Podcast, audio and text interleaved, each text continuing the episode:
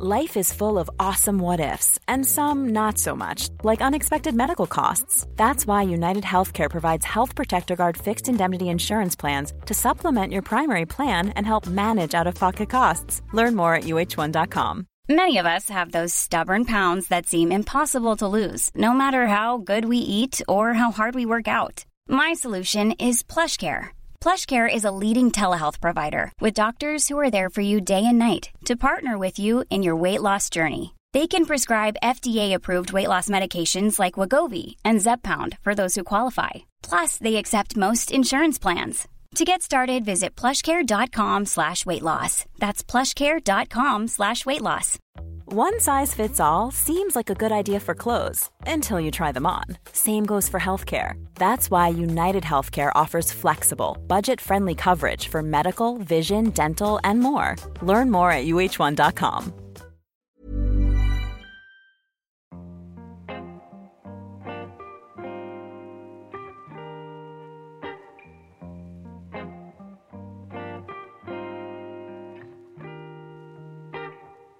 Hey, welcome to Sensual Self.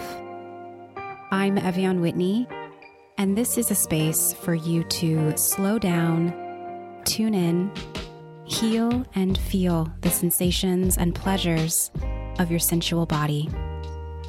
Thank you for being here.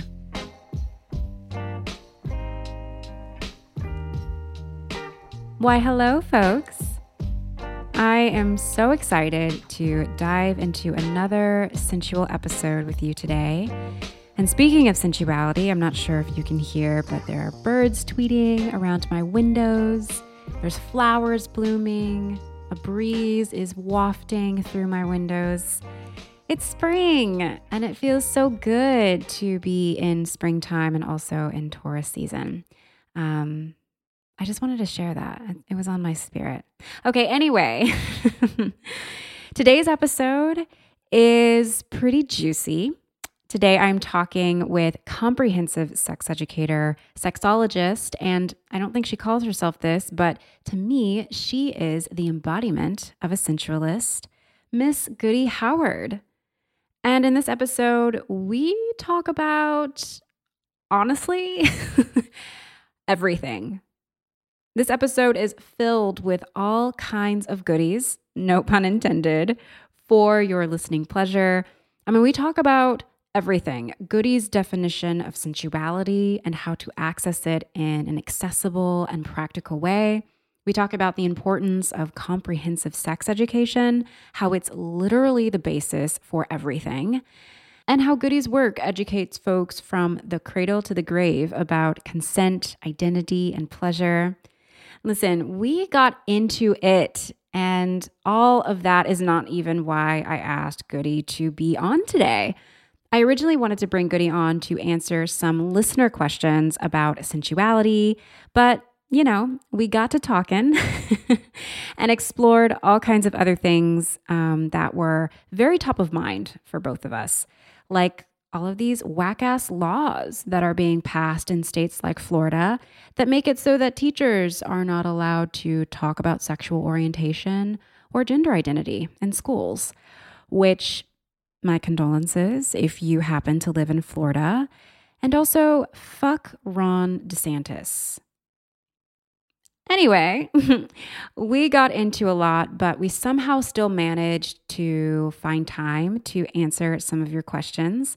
We answered questions from folks about sensual practices you can do when you're living in a very unsensual environment, how to come out to your very horny partner as asexual, and how to get rid of sexual shame that is getting in the way of your ability to be in your sensual body.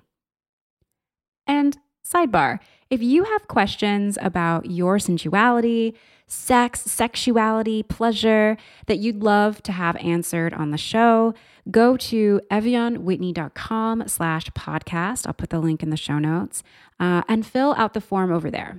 I would love to hear from you and, you know, collaborate and co create a conversation with you. This episode is a cornucopia of sensuality and sexual liberation and I am so thrilled to share it with you. uh, feel free to take breaks and to take notes, to pause when you need to, to savor Goody's brilliance. And please also follow and support her work. You will hear details about how to do that in just a few moments. Um, and yeah, if this is your first time hearing the name Goody Howard, if this is the first time hearing about her work, I am so thrilled to introduce you to her. So let's get into it. And uh, I'll be back soon.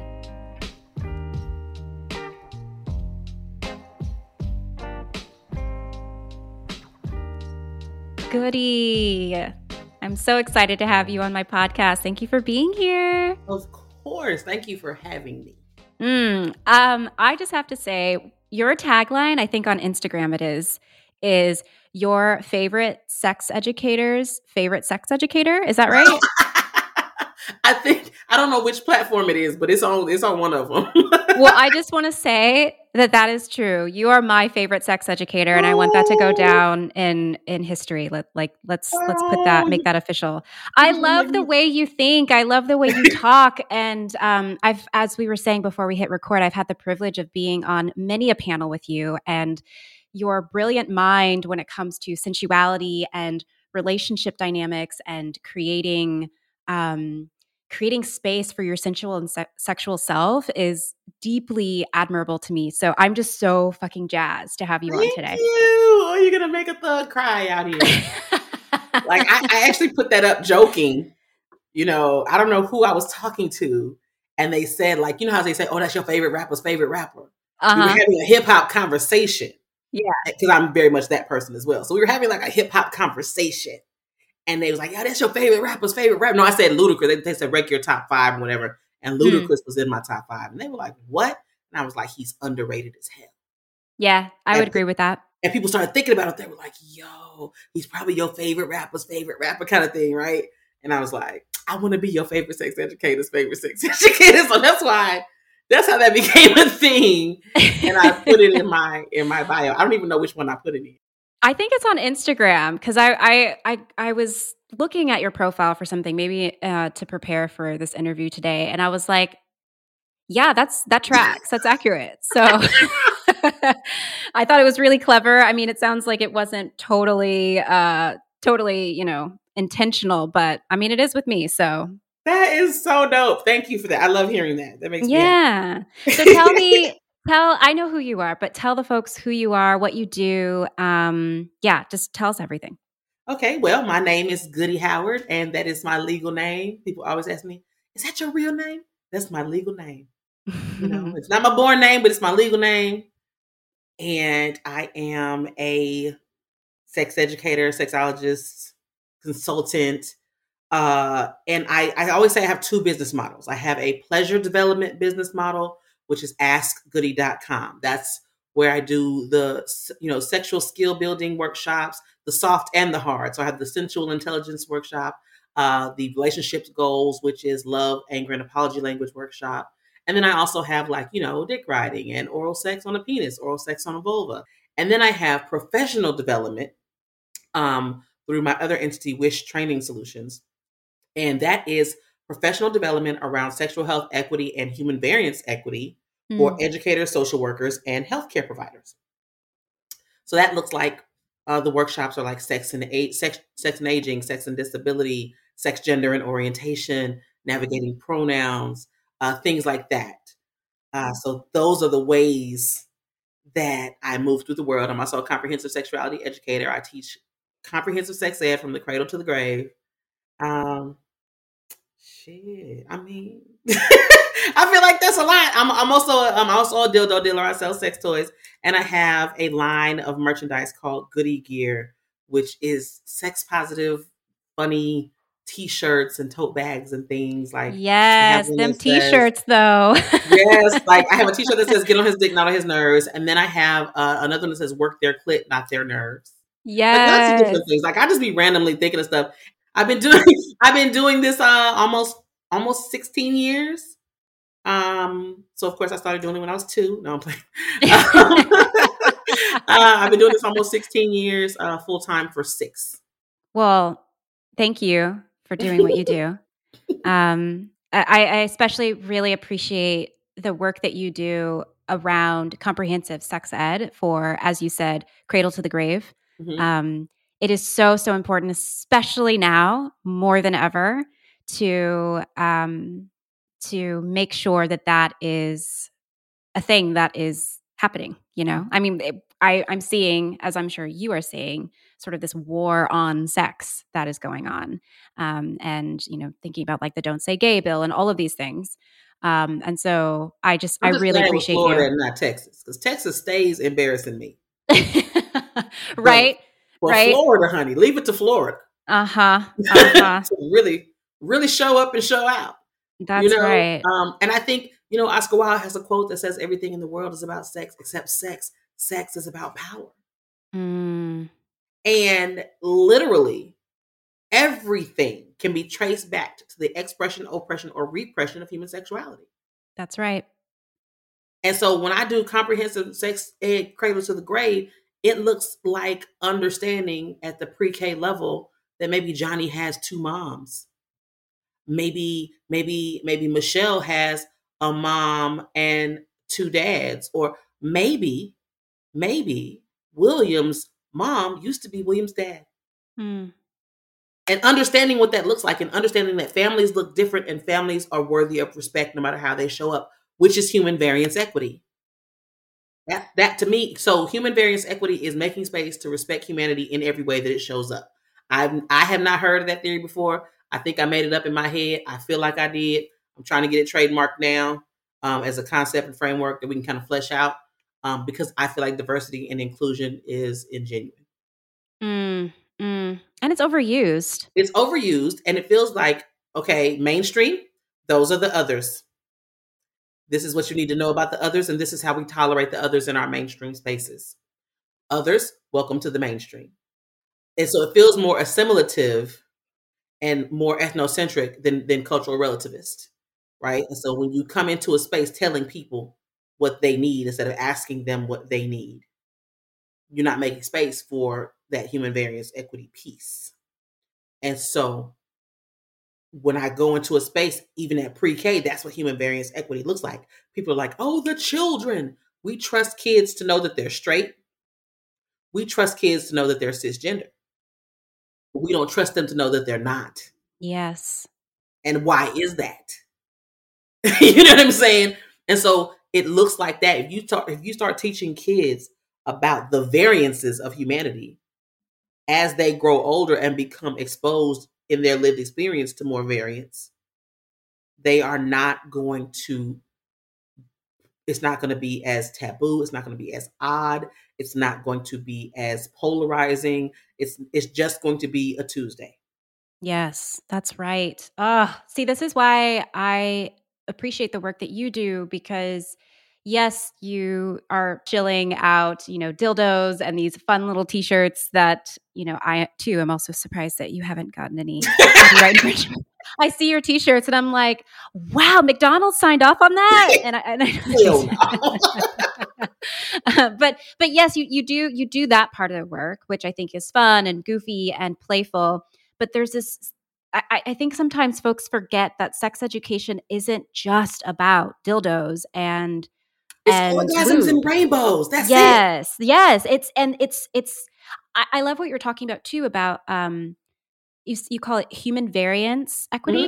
Mm-hmm. Mm-hmm. Like that makes so much sense in my brain. And I when I think about sex education, that to me like that's to me is like the foundation of us being able to see each other, respect each other, see each other as like autonomous people with agency and, and things like that like it really starts at at sex education to me. So i'm just so grateful that you do the work that you do and you do it with so much like style and simplicity and like by simplicity i just mean that it's it's just like easy to, to understand. It's, it's accessible. accessible. That's right. I feel like if it's not accessible it's not revolutionary and i consider myself a revolutionary.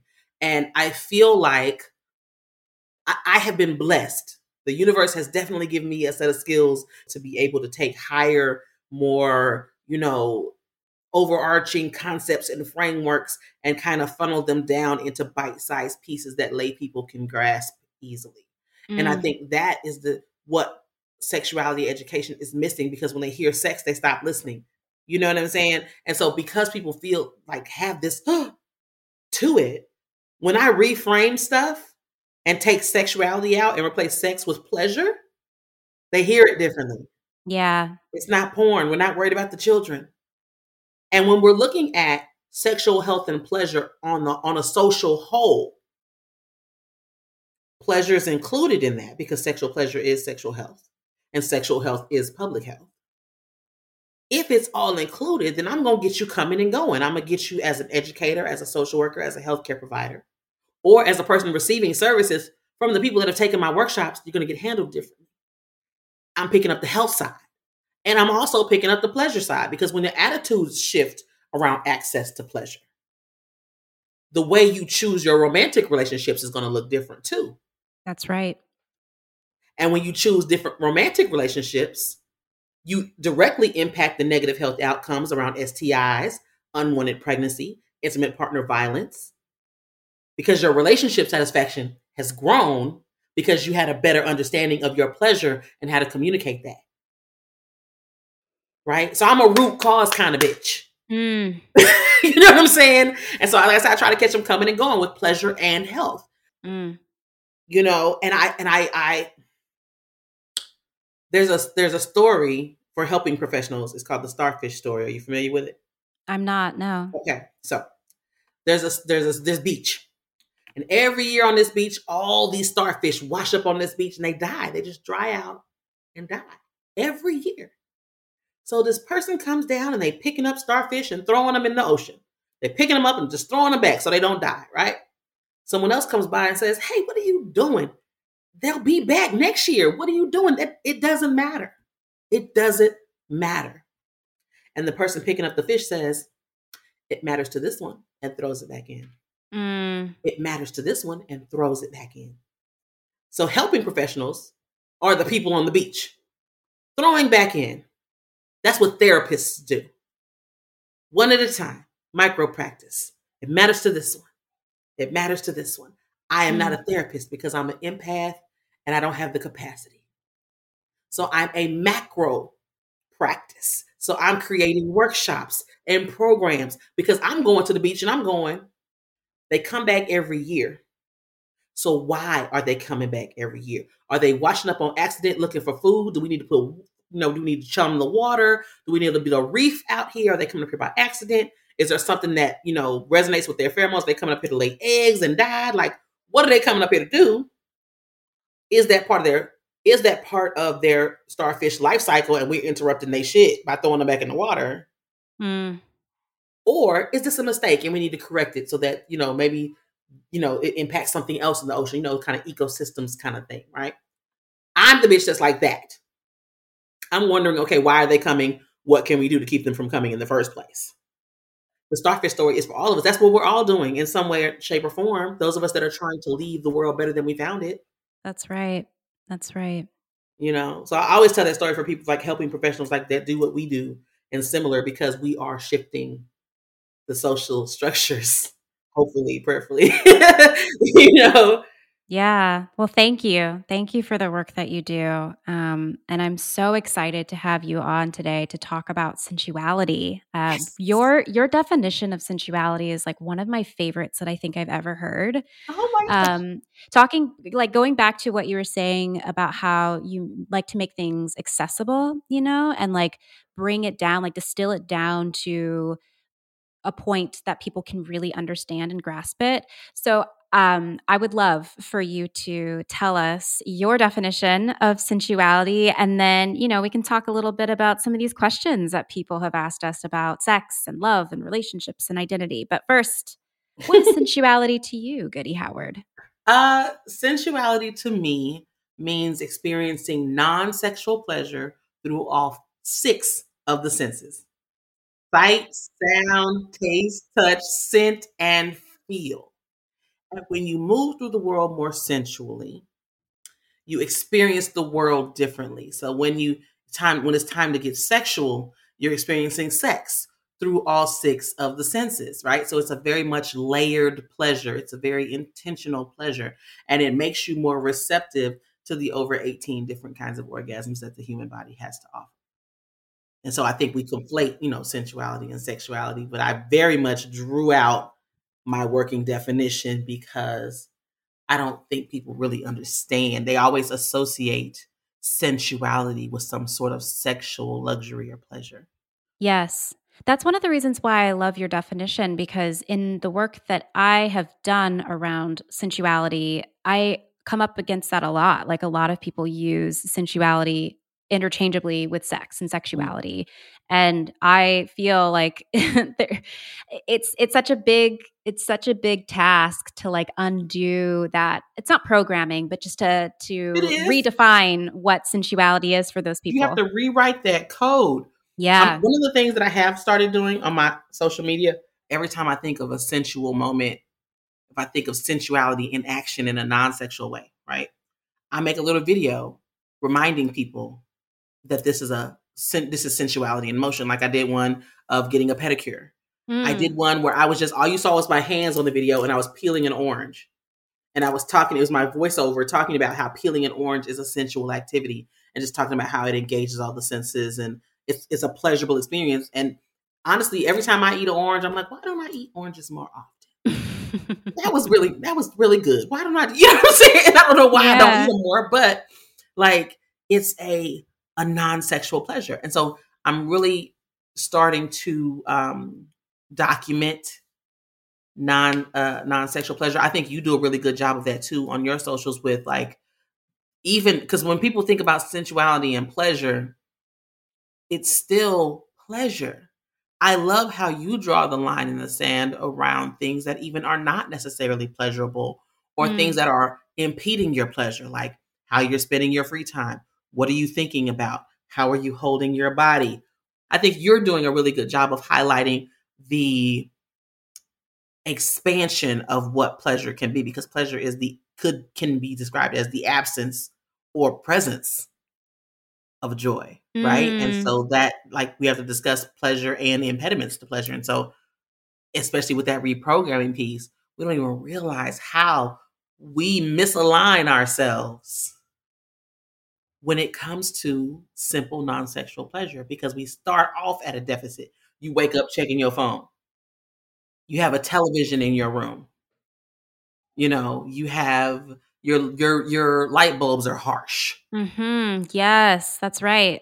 Or like your environment in your home isn't conducive to the sensual life that you want to live. Like maybe there's art on the walls that don't give you joy anymore. Or maybe you're like, I hate that the walls are white. Like they should be a fun color. Like there's so many different layers to sensuality that I think have been flattened by this definition that it's only sexual you know um, i say this a lot in in podcasts and in talks but i i want to say it again that one of the best ways to understand the way that our world culture thinks about what sensuality is is by doing a Google image search and just typing in the word sensual or sensuality and seeing the images will give you a very vivid understanding of what sensuality is. And I'll tell you right now that it is white women who are thin, long blonde hair, blue eyes, wearing lingerie, sucking lollipops, contorting their bodies in ways that are you know, meant to entice and incite the male gaze.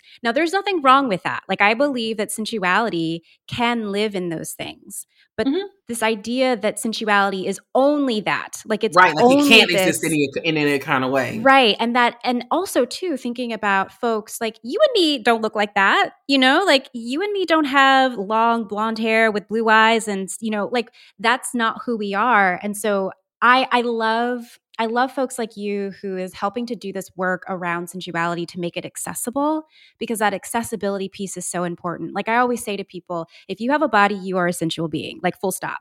It doesn't matter what you look like, it doesn't matter what abilities you have, like you are a sensual being. And we I are think sensual beings having earthly experiences. That's right. That's right. And if we start there, that is that to me is liberation, you know? Mm-hmm. Like especially coming from that that this programming that sensuality is about sucking a lollipop while looking at the camera like and like this is kind of a perfect segue to get into some listener questions um, i was asking some folks on instagram if they had any questions regarding sex, sensuality, sensual living, bodies, whatever. Um, and we would answer it on the show. We got a lot of questions, and Okay. in the interest of time, I don't know if we'll get to all of them. Um, but if you're down, I can read you some of them, and we can we can see if we can help some of these people. Okay. I'm here for it. All right. All right. So our first question um, starts with How can I lean into sensuality when I'm in a place that is not supportive of that? So things like foul air, cold weather, dog shit in the street, someone else's mess that isn't getting cleaned up in my personal space. Normally, I'm a forest slash mountain person, but I feel like I'm suffocating and I've lost my sensuality. Um, what do you have to say to this person? We were kind of talking about that a little bit, like about how like bringing up the impediments to sensuality. Um, so Mhm. yeah, I'm curious. I'm curious what you have to say to this person. Wow, there's so much there. And you're like, sensuality starts at home, like charity starts at home. Yeah, that's So right. When they're talking about the impediments to, to pleasure in their personal space and people not cleaning up after themselves and things like that, um, I would say, uh, I honestly say a shadow shower. If I'm being completely honest, I would say you know clean your bathroom or get your bathroom to a space that you're comfortable with it. Um, in this regard, if there is like an issue with like the smell of the room or what have you, cleaning it will help with the smell. Um, but a shadow shower is when you get in the bathroom and you take a shower in the complete dark, no no candles, no music, no lights, no sounds, no nothing. And so you're in the shower because you know where everything is on your body and you know where everything is in your bathroom or in your, you know, your your immediate tub shower area. Um, you know, your eyes will adjust, right? Mm. But you start to just pay attention to how your senses are engaged in the shower, right? Sight. You can't see, but then you kind of can. So you're being more mindful of the way you're using your eyes to see things. Scent. That could be the soap you're using, the little shower biscuit thing, um, any of those types of things. Even the water may have a scent. You know how you can smell rain coming and things like Mm, that Yeah. uh, sight, sound, sound, the sound of the water, the sound of your breathing, the way the water changes. Like if you have a washcloth or a body puff and you squeeze it out, like the water, that immediate water versus the shower water, like um, just the sounds are just very, very uh, integral in that because you're listening to your the breathing and the water just feel cleansing and cathartic to me. Um, so listening to that is something that is meditative Mm, um, and then you have the taste, which you know you can kind of taste the air. You can put the water in your mouth and like swash it around and spit it out. Um, you know things like that. And then you have touch, which is the water on the skin, the soap on the skin, the washcloth, the body puff, even touching your skin to see if there's more soap left or if that part needs to be cleaned again. Like all of those different things that kind of engage the sense of touch and then the sense of feel how are you feeling in that moment? mm, Sometimes it's been a very long day, a very hard day, a very joyous day, whatever the case may be. Um, if you need to cry, that's the perfect time to do so because the tears blend with the shower and it just all washes down the drain. So you get out of that shower feeling cleansed um, from several different perspectives. Um, and so what the, what the shower sha- shadow shower does is it makes you hyper aware of yourself. And so it's kind of like a recentering activity um, to then make you more intentional with how you pay attention to the way your senses are engaged outside of that space. yes. Um, but yeah, and I think paying attention to your impediments to pleasure for this person specifically, paying attention to your imp- to the impediments of your pleasure and figuring out a whose responsibility it is to remove those impediments. Mm, mm, Because sometimes we feel like it's ours, and Yeah. sometimes it's not our stuff. Right? So figure out whose responsibility it is to manage those impediments. A call to action for them to manage that shit. Okay. And possibly uh, setting forth a boundary or an expectation around future causes of impediment. mm, So if it's you, if your room is a mess and it's causing you an issue and you don't you're not cleaning your room because you don't have enough time, then that call to action is going to be managing your time different or setting some t- setting aside some time to clean your room. Because there's no worse feeling than being mad at yourself. You know. But hopefully that's helpful. Hopefully that's helpful. Yeah, no, I I love your answer because I, I was going to add that like it's so important to make sure that you are carving out space and time for you to be within your own sensual body on your own sensual terms and when i was reading this this question i couldn't help but thinking about um, you know people who live in cities and cities i i live in los angeles i used to live in a pretty like quiet area in Portland, Oregon. And while I love being here, it is very loud. There are all kinds of things that are assaulting my senses from leaf blowers to helicopters to dogs barking in the distance. I'm not very close to nature. You know, there's a lot of concrete around me, there's a lot of dogs walking. Like when this person talked about dog shit, I was like, that's real. I see that shit all the time. Mm. Um, so I was going to add to that, like in in terms of what you said about, um, you know, creating these spaces. Um, the reason why creating those spaces for for being into your sensual self is to sort of ground you back into the pleasure that you can experience. Because I know for me, as a helicopter goes by, sometimes that's like the only thing I'm feeling at the time, or hearing, or experiencing. And the truth is that that's not all that there is, you know? And sometimes you might have to be like, okay, yes, there is a helicopter buzzing around and it is so obnoxious. But in this moment, I love the way that my my my body is feeling as I'm resting in the chair you know like seeing if you can i think sometimes sensuality and pleasure can be looked at as being very black or white like it's either it feels good or it doesn't like you have right. to be in one space or the other and i'm really interested even though it's very difficult to do it takes practice like what does it look like for you to experience the both and like we mm-hmm. live in mm-hmm. a very unsensual world but we can also access sensuality and pleasure at any time. So mm-hmm. maybe that looks like you're walking and you see dog shit on on the floor and you're like, "Okay, I acknowledge the dog shit and I'm going to turn my eyes over to these beautiful purple flowers that are that I'm also walking by instead." Um, I think that that can be a really good practice, as well as I love your shadow shower um, recommendation because I think that is also just a really beautiful way to ground back into your body. Yeah, and you don't have to make time. You mm-hmm. know how you say you have to set aside time for your pleasure and your and your sensuality. You got to wash your ass anyway. That's right. That's right. I would like to think that we are at least washing our ass a few times a week. So, I mean, you ain't got to wash your ass every day. Studies show that you don't have to. But, I mean, you know, once or twice a week, three yeah. times. You know, yeah. In those times, practice. You you know, utilize that sensual practice. Yes. Yes. Okay, great. Love that. I hope that was helpful. Um, another question we have is also about sensuality. How can I be in my sensual self during a time of transition? Um, and it seems as though this person is experiencing some some hardship through this transition and they're feeling like it's very scary and hard to be in their body right now. I am going to, I, I don't like to assume.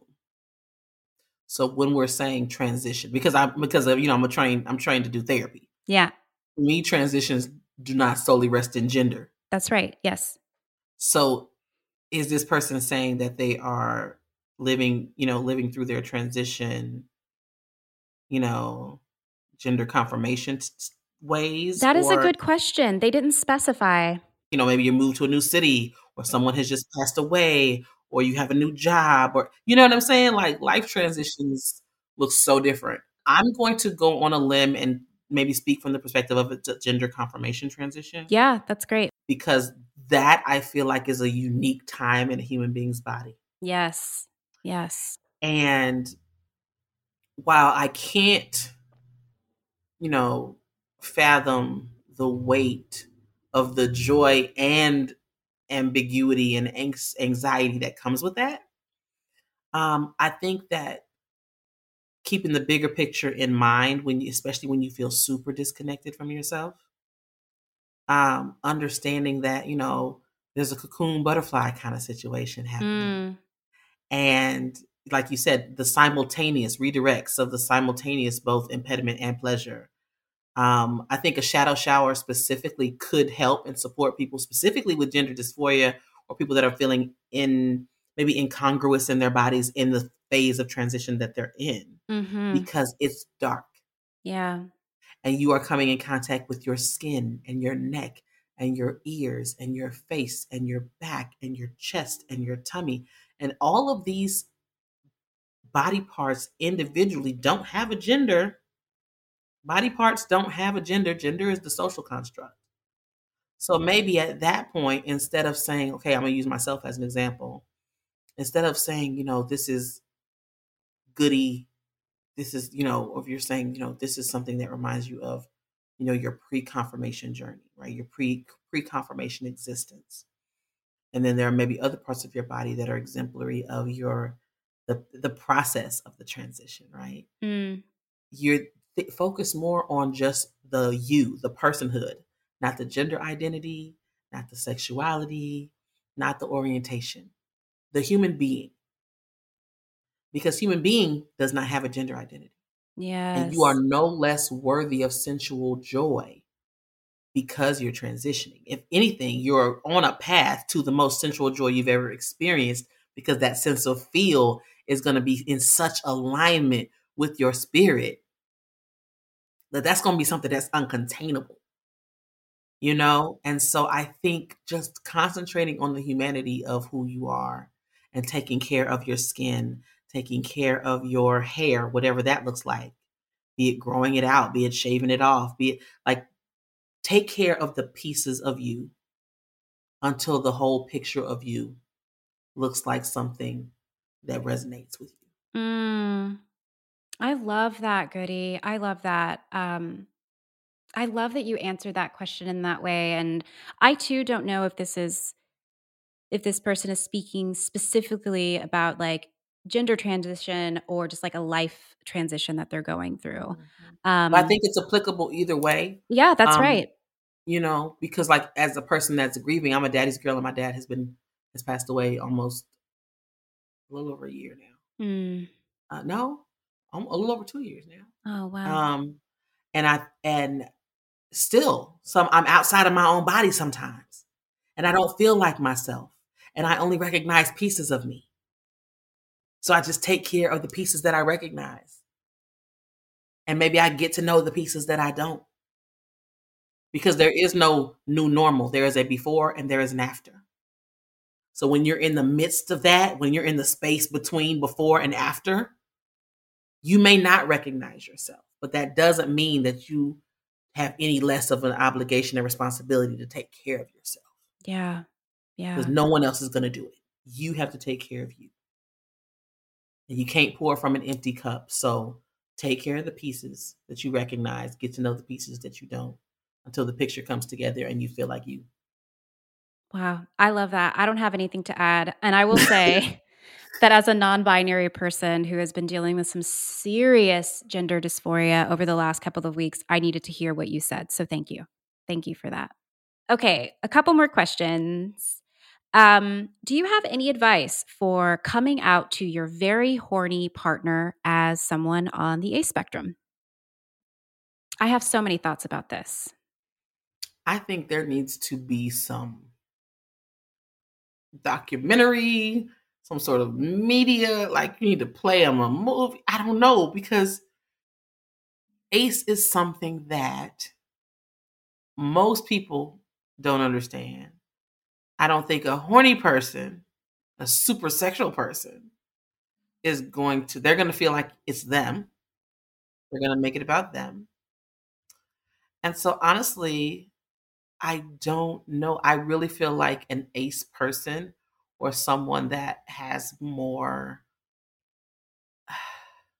more experience in that would be someone that would be more uh, equipped to answer that in a helpful way. You know how some people just say shit and it's super unhelpful. Yeah. Yeah. I don't want to be unhelpful because I'm thinking like show them a documentary about asexuality and then have a conversation about what that looks like and then and then introduce how that is a part of who you are yeah. and then explain what that looks like for them in your life going forward. But I would say if you do that, make sure you know where the fuck they fit in in your life going forward because you can't be on some I don't know after you just told this person that you don't have an interest in something that they're very interested in. Yeah. Your your advice isn't isn't far off. I mean, I am on the A spectrum, and I have so many thoughts about this. So, so many thoughts. Um, and the one that I was going to suggest is having you and your partner read a book. And you mentioned a documentary. I don't know of any documentaries, and people can let me know if there are documentaries about being on the ACE spectrum. But read a book together about asexuality. Um, Angela Chen's book, ACE, is an incredible read. Um, I recommend it not even just to folks who are ACE, but I think it is an incredible book uh, to read if you are a person who is sexual to understand how aceness is experienced, how ace folks move through the world, and to also sort of interrogate this compulsory sexuality that we're all in at all the time, like any given moment. Um, and I will shout out that I have an episode on my podcast. I'm really bad remembering the numbers of the episodes that I have, but I did an interview with Angela Chen. Uh, mm. About her book and about the ACE experience, that could be another resource that you reach um, that you recommend or give to your your um, your partner to be like, hey, I was I stumbled across this podcast. You want to listen mm. to it with me together? That can be a really great thing too. Um, I also love what you said, Goody, about like sort of like make sure that you know sort of have to like handle the situation as it comes up because I know that in my experience when talking about being ace, the first things that people do is they start overthinking like, well, what does that mean? Are we never going to have sex again? Do you not love me anymore? Are you not attracted to me? And maybe the answers to those questions are all yes, right? But I know mm. that that can just create a panic in people's minds about, like, okay, so you're coming out to me as this.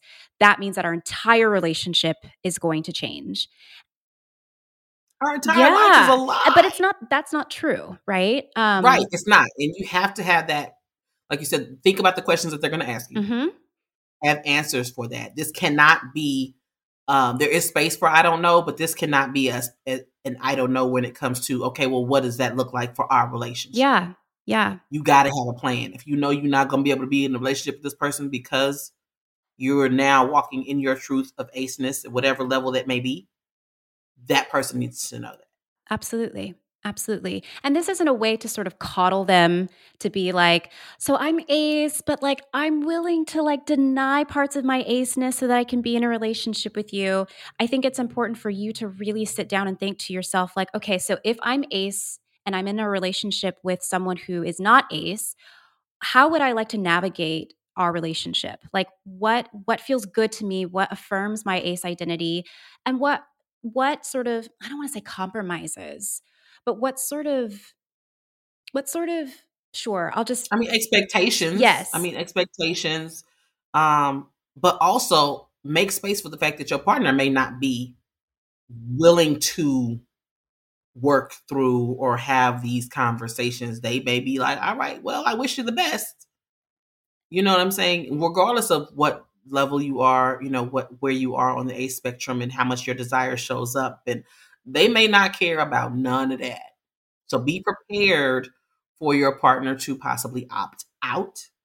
Be prepared for the conversations that may look like opening the relationship up for other needs to get met. And how do you feel about that? Mm-hmm. Where are mm-hmm. you sitting at the, you know what I'm saying? Mm-hmm. Like, please kind of, you know how I'm one of those people that goes through the argument in my head before we had an argument. I do the same. but when you're going through the argument in your head, that is when you need to pull out all the big guns and have answers prepared for those guns so that when you have the conversation you're taking the lead mm-hmm. Mm-hmm. and again it's okay if you don't know what these things are going to look like and if you feel that you are in a relationship with someone where you can sort of co-create a relationship dynamic that works for you like you feel safe enough to say like i don't really know what this means but i want to be able to explore these options with you. Are you down? I think that that's an okay to an okay thing to to do. Because that's still a level of certainty. I want to explore this with you. Yes. As opposed to i don't know what this looks like for us but i'm over here. Right right you know? right. Yeah so i recommend um you know sharing this conversation um, or yeah just reading books that talk about the ace experience um, and also just taking time for yourself to really figure out okay so i'm ace. What is what do i want this relationship to look like? And how can we both thrive in this relationship, both get our needs met, and also what are some ways that we might need to use our imaginations to figure out like okay so there's a standard way of having sex but what are some different ways that we can explore and experiment with sexual intimacy and see if your partner is on board for that? Um, I, I don't think that coming out as ace to a person who is not ace means the end of a relationship necessarily, um, especially if you both have, like I said, really good imaginations and you love each other and you're able to know that like sex doesn't equal penetration and an orgasm, that there are many ways that sexual intimacy can look. Um, so if you are in that space to explore that and you think your partner will support you in that, um, I say go for that. Okay, our last question. Um, I'm so curious about what you're going to say about this. I get a lot of questions about uh, sexual shame. And uh, this question is How can we get rid of shame connected with our sexual and also sensual desires?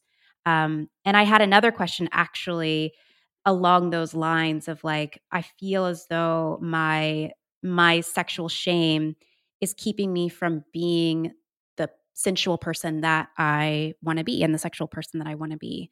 So, yeah, what does it look like to get rid of sexual shame? I think that so when we when we use my working definition of sensuality, non-sexual pleasure, experiencing non-sexual pleasure through all six of the senses. There's no sh- there the shame that exists in sexual sensuality does not hold weight there.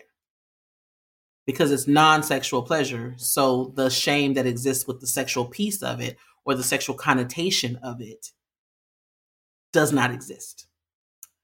Um, so i would say start there as redefining what sensuality means to you and walking in that definition i would also say when you think about the sexual shame that you experience you're going to have to sit with it and think about where it came from and you're gonna have you're gonna have to unpack it. It's not gonna be the easiest thing, but you're gonna have to unpack it and walk it back to whatever core values you were indoctrinated with that are being challenged. Understand that tradition is peer pressure from old dead white people. And sometimes tradition can hold the test of time. Mm. And sometimes traditions no longer serve you. So if you dig into your shame and you arrive at a tradition that no longer serves you, find a new tradition or a new understanding or expand that tradition in a way that fits into who you are becoming. Because what happens, what I, shame I say that shame and stigma are the parents of anxiety and depression. Ooh, listen. and, and shame is what happens when you outgrow the box society puts you in. Mm. So think about why you feel the way you feel when you experience that shame and where that shame came from, where that training that's being violated that brought that shame along came from and figure out if it's something that's going to continue to serve you or if it's something that you can get rid of and replace with something else or if it's flexible enough to be expanded. But what is happening is you are outgrowing the box that society puts you in. And you have to give yourself permission to bust out of that box. Yes.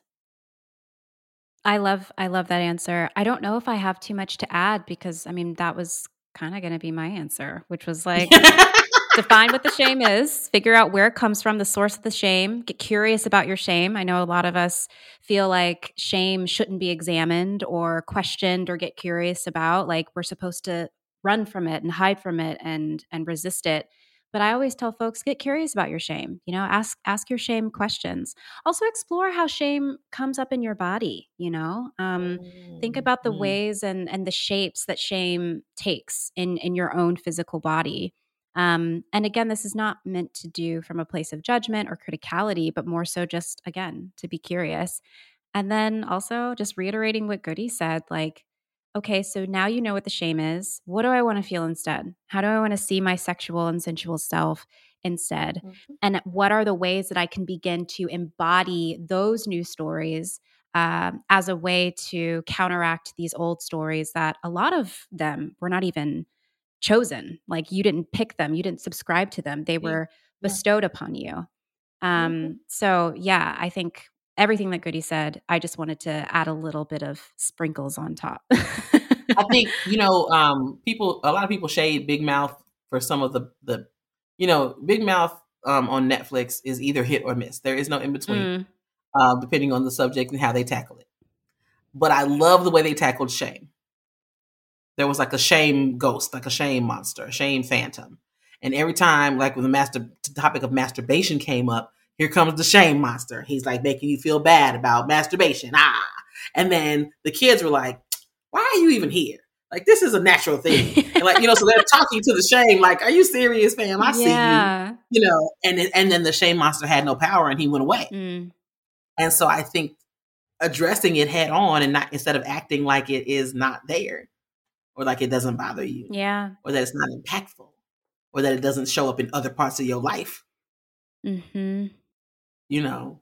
Yeah, I mean, I think the only thing that I would add is just I just want to give some affirmation to this person because I know what it feels like to to be in shame and to see everyone around you who seems so sexually confident and so sensually embodied and you're like, "Well, my shame is preventing me from from having those experiences." You are not alone.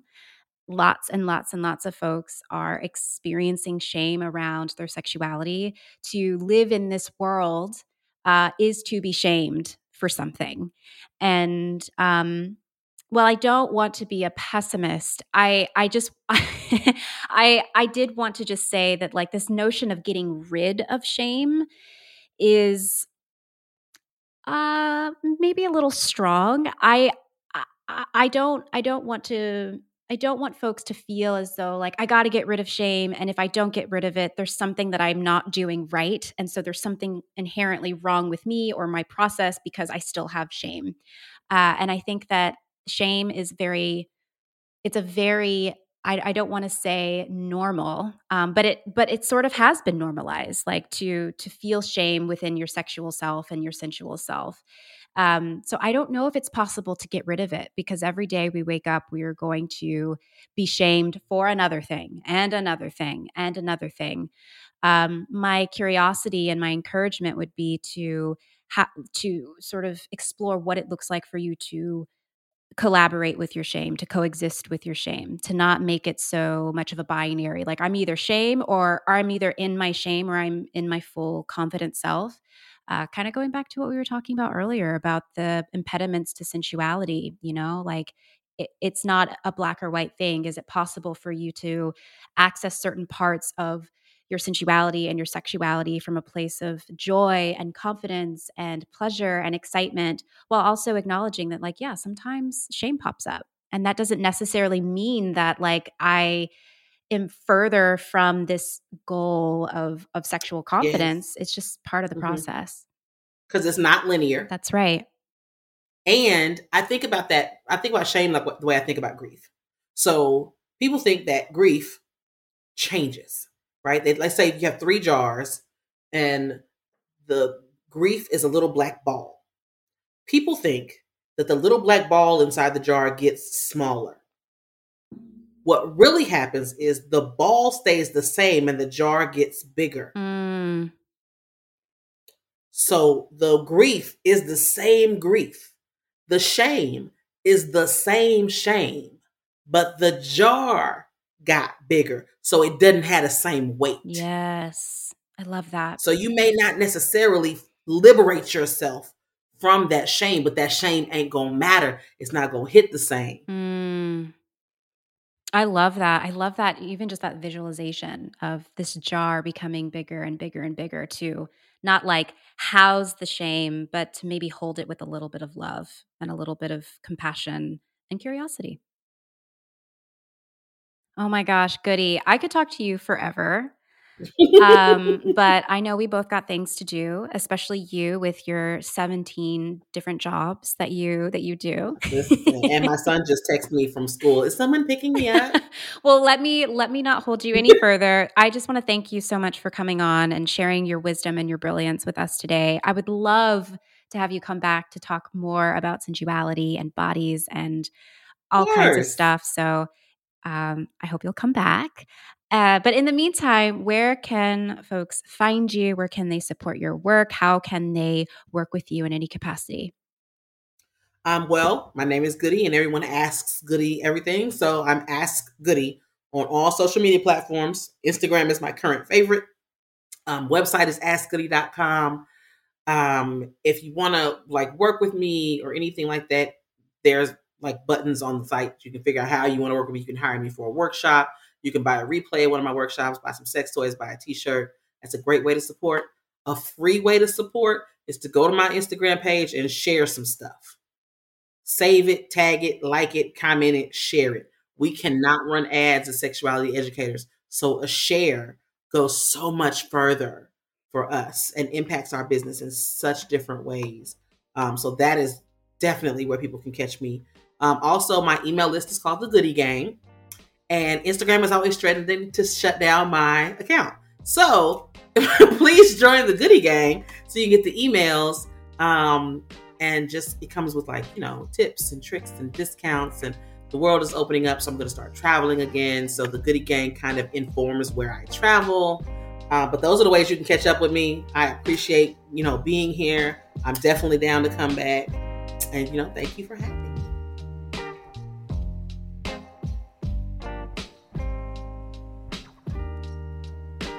Hmm. I really loved that conversation. And I really love Goody. She's so fun and authentic and no nonsense. And that last piece is really refreshing in a world that is trying to keep us all nonsensical in some form. And I'm just so grateful that Goody took the time to speak with us today. I feel so full, and my hope is that you're walking away feeling full as well maybe a little bit more awake, maybe a little buzzy. I know I feel a little buzzy after that chat. For this week's sensual practice, I want us to follow this thread that was explored in this conversation today about the impediments to our sensuality. You know, the things we do, the environments we're in, the stories we tell ourselves about ourselves, and even our own bad habits that keep us disconnected from our sensual selves. So often, we're trying to explore and engage in these concepts of softening ourselves and being more in our bodies and in our pleasure, while doing so in the same spaces and with the same mindsets that are exacerbating dissociation and disconnection. A while ago, I was on a panel talking about pleasure and sensuality, and someone asked me what I thought the opposite of pleasure was. And I said that common knowledge would have us believing that the opposite of pleasure is pain. Uh, but that's not actually true because pain, for some folks, for a lot of folks, can be pleasurable. So, no, the opposite of pleasure is not pain. To me, it's disconnection. It's being out of union with ourselves. It's creating a habit of or residing in trauma responses that have us staying contracted into ourselves rather than being soft and open to our sensuality. So, in this moment, I want you to think about the things that keep you disconnected from yourself and the world around you. What habits do you engage in daily that take you out of your body? What habits do you engage in daily that take you out of your sensuality? I know for me, the first thing that pops into my mind is my phone. there is nothing that takes me out of my body faster than scrolling through Instagram or through my newsfeed. Other things I personally do that keep me disconnected are um, rushing like moving really fast for literally no reason. Um, multitasking, so doing more than one thing at a time and somehow expecting that my body and brain will be able to attend to them with full presence. Also, holding my breath is another big one that I do. And that holding strains my nervous system. It keeps me in a perpetual state of fight or flight. And I can literally feel that when that happens. I can literally feel the effects of that in my body. That is just a short list of the things that make me being in my body really challenging. And I want to turn it over to you and have you think about the things that you're doing, consciously or unconsciously, that are hindering your ability to be in a space where you can be receptive to pleasure and sensuality. And as you explore, please don't judge yourself too harshly. I mean, I think it's really important to remember that the things that we do are part of a larger problem in our culture that values fast over slow, that tells us to disregard the needs of our body rather than tuning into them and listening. That tells us we are nothing if we're not constantly doing instead of actually being. So, yeah, keep that in mind as you explore this prompt. You know, your habits are not something that you necessarily always subscribe to. And um, yeah, give yourself some grace about that. And speaking of, this prompt is one of my favorites. And it's also one of the many, many prompts that you will find in my book, Sensual Self, which is a guided journal that helps you tap into your body and pleasure. And if you haven't gotten your copy, I recommend that you do so. It's not just a beautiful book that you can read, and it is truly quite beautiful, if I may say so myself. It's a book that's meant to be used to help you embody your unique sensuality and get curious about all the pleasure you can experience with and in your body. Sensual Self, my book, is a great way to counteract this go, go, go culture we're living in. And it also helps you create a consistent practice of sensuality in a container that I've created for you with exercises and questions to get you feeling and seeking. So check it out and uh, get your copy of Sensual Self wherever you find books. Okay, the last thing I'll say about this particular prompt is that once you sit down to really think about the self imposed and also involuntary impediments that are getting in the way of you prioritizing your pleasure and being in your body, you can then look at that list of things and let it inform the ways you'd like to move differently in your world which might look like setting up boundaries around certain things or creating tiny rituals or practices that keep you connected throughout the day. One of my boundaries that I have for myself is that I don't keep my phone in my room at night, which is hard, but takes away my ability to stay up late, scrolling through my phone and absorbing stress and despair into my body. And since I know I'm a chronic breath holder, I try to incorporate many breath work sessions throughout my day to help me ground into my breath, which also helps me ground into my body. The adjustments that you might need to make to keep your sensuality at the forefront don't need to be rigid or intensive, you know, like keep this process of exploring these boundaries to keep your sensual self sacred as simple as you can. Start small and start with what's doable for you and check in every so often with these boundaries and these practices and notice what might be shifting as you become more aware of these habits.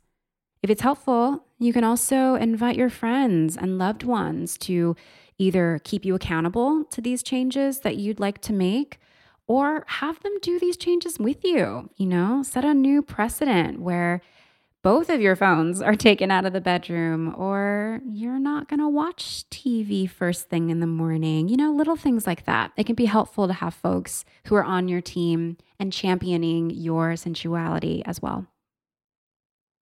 And know that you're not alone in struggling with disconnect.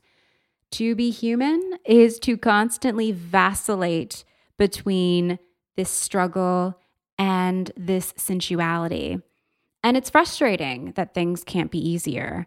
Um, but I, for one, take heart in knowing that it's my responsibility to nourish my sensual self. Nobody else is going to do that for me. And so, what might it be like to take the responsibility seriously, but also easefully? just some food for thought for y'all. Uh, and I'm going to leave it there. I wish you all so much ease and deep cleansing breaths as you explore this practice and um, as you come back home to your sensual self this week.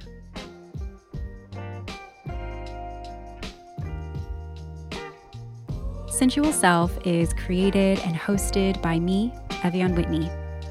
It is edited by myself and Tribble. Music is by Melody Symphony from his song Just Healing. For show notes, transcripts, and resources for your sensuality, go to evyanwhitney.com slash podcast. You can also follow the show on Instagram at sensual.self. I'm on Instagram at evyan.whitney, and you can check out evyanwhitney.com to find out more about me and my work. Also, check out my book, Sensual Self Prompts and Practices for Getting in Touch with Your Body. You can find that wherever you find books. Thank you so much for being here, and I'll see you in the next one.